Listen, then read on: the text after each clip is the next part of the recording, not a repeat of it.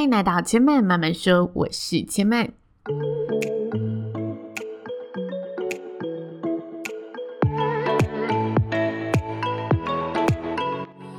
目前频道在 Apple Podcast、Spotify、KKBox 以及 Google Podcast 都听得到。喜欢的朋友欢迎帮千嫚订阅并留言评论，让更多人可以认识千嫚慢慢说喽。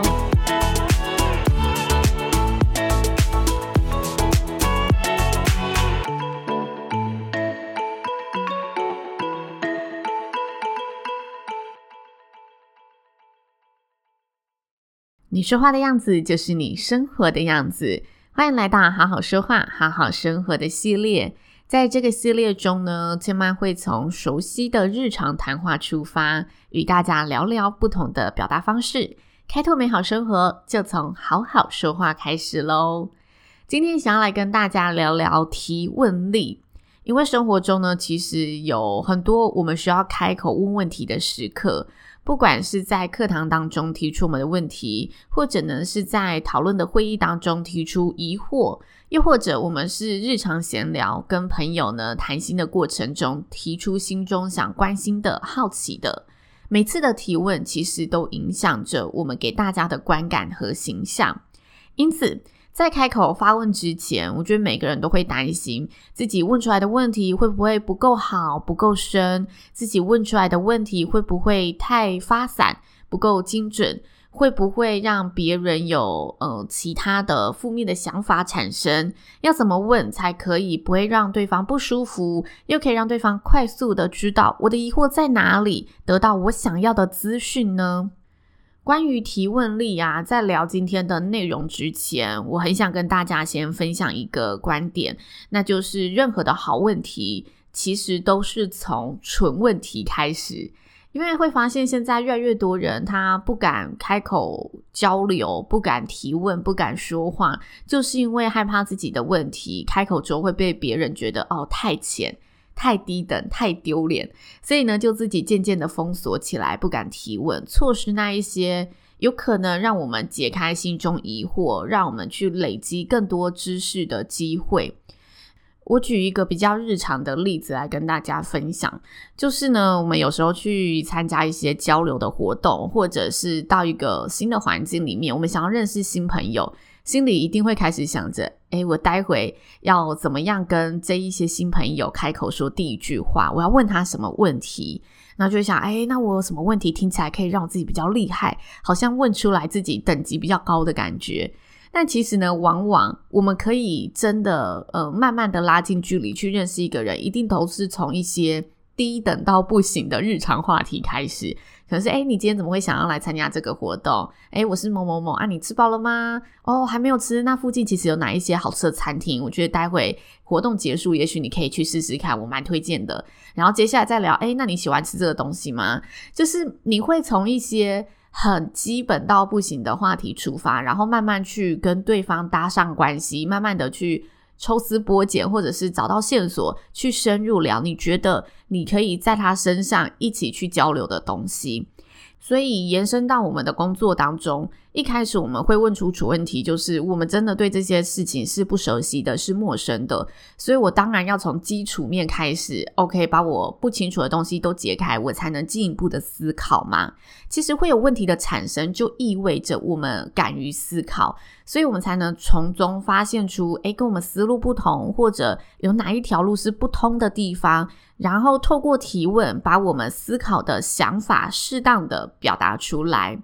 因此呢，与其想着，嗯，我会不会问出来的问题太蠢了，而不敢去行动，不敢去提问，不如呢，要回到我们原点，想为什么我这一次会想开口提问？我是想要达成的目的是什么？想要跟他，嗯，有进一步的关系交流，还是我想要在这里解开我心中的什么疑惑？然后呢，把我这一个想法不失真的传递出去，借由我的提问传递出去，去训练自己问出真的可以达到我目的的好问题。所以今天想要跟大家分享几个，我觉得在提问之前，如果你真的有所担心，可以来训练自己问出好问题的方法。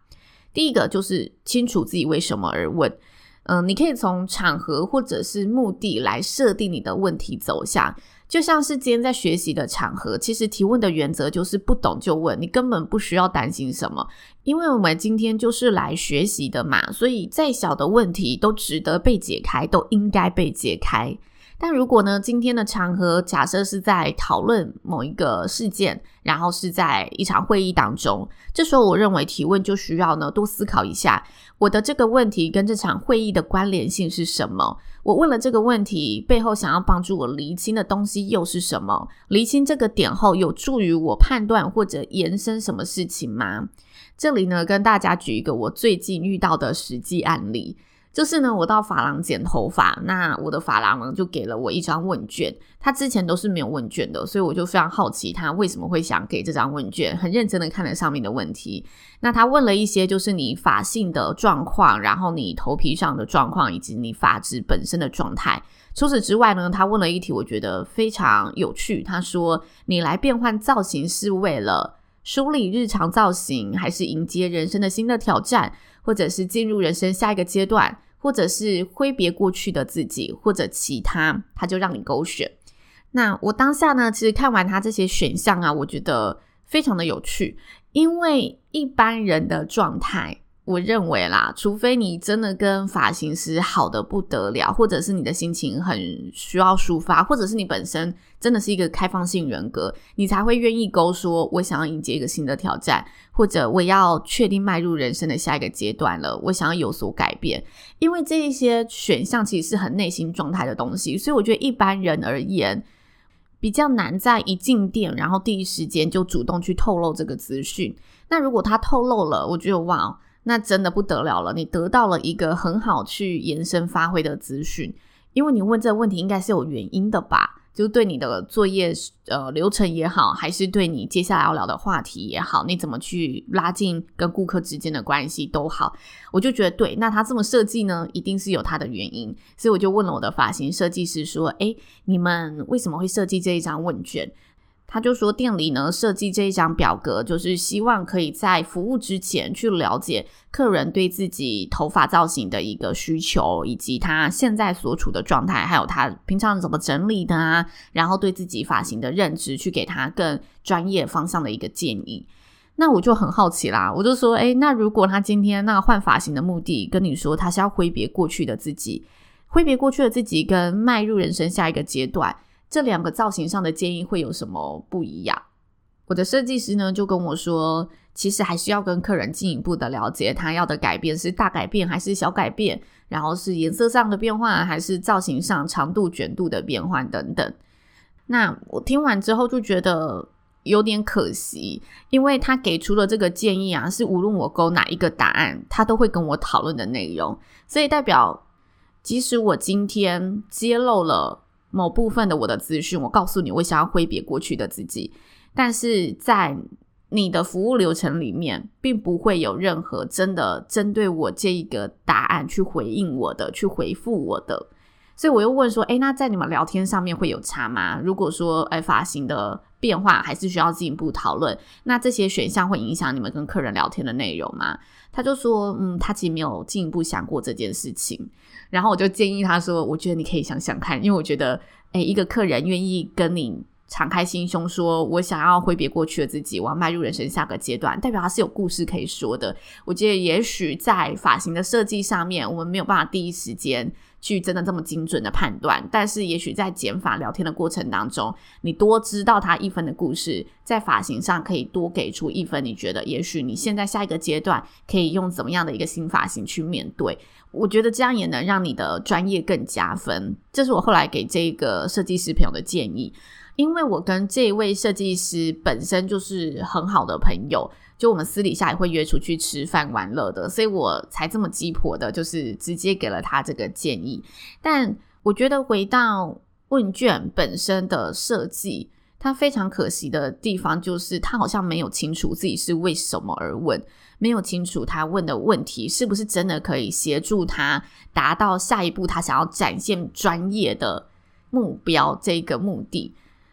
因此，那个问卷，它就会变成的确，我有一个表面上的互动，然后我可以让客人知道，哎，我是有想要关心你的，但是在实际的作为上面就差了最后那一步。我就觉得，哎，其实再想一下，最后这一步可以怎么把这些事情串起来，或者串不起来，那我的问卷要怎么修改，我就可以让这个东西成为有效的工具。我觉得在工作上，在这一份问卷上的案例是这样，就你的提问是要跟着你的场合或者目的去走的。这样子才可以帮助你获得你想要的情资。在我们训练自己提问的时候，要先回头看看我是为了什么而问，这是第一点。那接下来，我觉得第二点呢、就是我们可以观察一下哪些人问得比我好，问题好的点在哪里。我们常常说要打开耳朵听别人说说话，听别人说话不只是听别人嗯说什么结果，分享什么内容，我们也要听听诶身为主导的那一方，他是怎么样发问的？然后为什么每次他提出问题，总是可以让人家轻易的卸下心防？这里呢，我整理两个方向跟大家分享我的观点。第一个是我认为好的问题通常都具备同理心，就像我知道这个朋友他。比较重隐私，所以当我问到一些比较敏感私人的话题的时候，我就会多留一些空间。我不会只聚焦在你必须给我一个明确的答案，而是我会以比较方向式的方式提问。像是呢，我们常常会好奇朋友的薪水多少，但如果这时候我已经知道他就是比较会 care 自己赚多少的人，他这部分比较需要隐私空间的人，这时候我们就不要问得这么直接，不要直接问说，诶，那你一个月的薪水是多少？这是很多人的地雷题，很多人会觉得你直接问我薪水多少，就是有点冒犯到我了。但是我们又很想知道，或者是我们真的纯粹想了解这个领域的薪资怎么算。这时我们就可以把问题放宽一点点，就说：诶，其实我蛮好奇，就工程师领域的薪水通常是怎么算的啊？你们会有一定的就是起跳价吗？还是是以学历为主去计算的？还是北中南会有不同的行情？通常啊，我们放宽一点点询问，我们会发现对方是比较容易卸下心防的，因为他是在回答你一个大方向的答案嘛，不是这么明确锁定聚焦在他自己身上。那如果呢，他本身是愿意分享的人，其实很多时候他在答案里面就会说：“诶，那我就差不多落在哪里？”他就会说出自己的答案了。所以有时候我们真的是要多点同理心的去设问题，然后知道对方在意什么，非必要的事情我们。不用那么直接的打破砂锅问到底，有时候留一些范围空间，反而是可以让大家舒服的去分享出自己的答案的。这是好的问题的第一个大方向。那第二个大方向，我认为好的问题通常不会出现直问句在里面。这是我们其实很常犯的错，就是我们在提问之前，其实心中都有个预设答案，所以就很容易让我们的问句变成一个质问的问句，很容易因为这个质问，无论是口气还是我们的用词，就让对方感受到不舒服。因此，我觉得在提问的时候啊，我们要避免带入自己心中的质疑去设这个问句，要让人愿意跟你分享更多的前提就是。你建立的立场是公正的，或者是你的立场是跟他同一方的，但是绝对不会是你的立场是站在他对立的。因为如果你站在他对立的时候，你的质疑就会让他竖起防备的心。所以提问之前，先检视一下你的问题是不是已经有这个预设立场了，然后这个预设立场是不是会让对方感受到你是刻意的询问，你是有刺的。这一点的观察，在很多政治的乡民互动上都看得到。就如果大家去划那些留言，会发现有些人的问句就设得很刻意，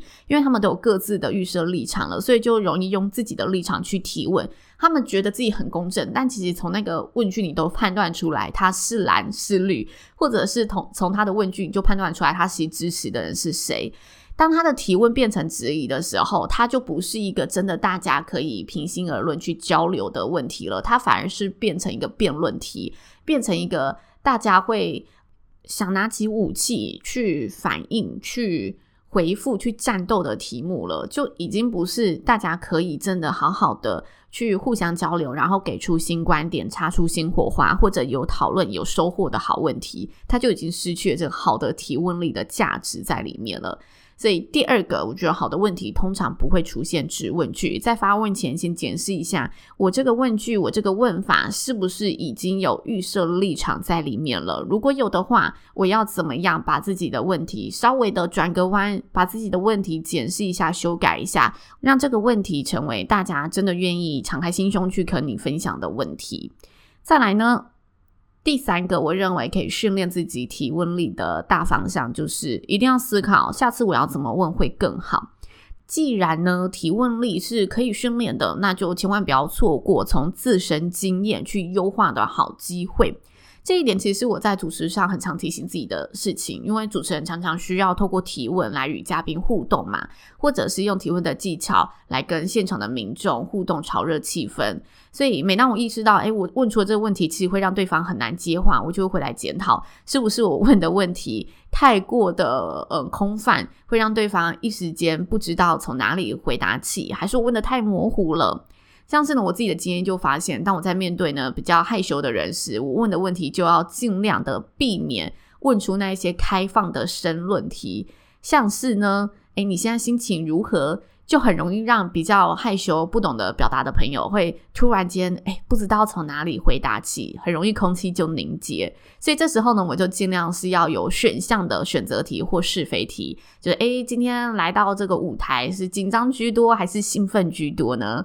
还是接下来要进行这个互动啊？有准备好了吗？我可能就会给出一个选择题或者是是非题。OK，那在日常的谈话也是一样。当我感受到，诶，我这一次的问题好像问出来会让对方有点不知所措。那就代表我这次的问题其实是有值得更好的地方，或者当我发现我这次问出来的问题好像让长官觉得自己被挑战了，有点不开心，那就代表对这个问题是有值得我去修正、去检视的地方，让我下次可以问得更得体、问得更好。这都是我们在提问力当中可以自我训练的方法。以上就是千嫚呢，在这一集好好说话、好好生活里提问力的分享。如果大家呢对于提问力有其他的好方法、训练方法也好，或者是呢在说出口之前稍微提醒一下自己的好方法都好，都欢迎呢可以留言告诉千嫚，在 MixerBox 上面可以留言，也可以到 Apple Podcast 上面留言。目前呢就这两个留言平台为主，或者可以私讯告诉千嫚，千嫚有机会呢也会拿到节目上与更多的听众朋友分享。千嫚慢慢说，今天就说到这里喽，也邀请大家下次再来听我说喽，拜拜。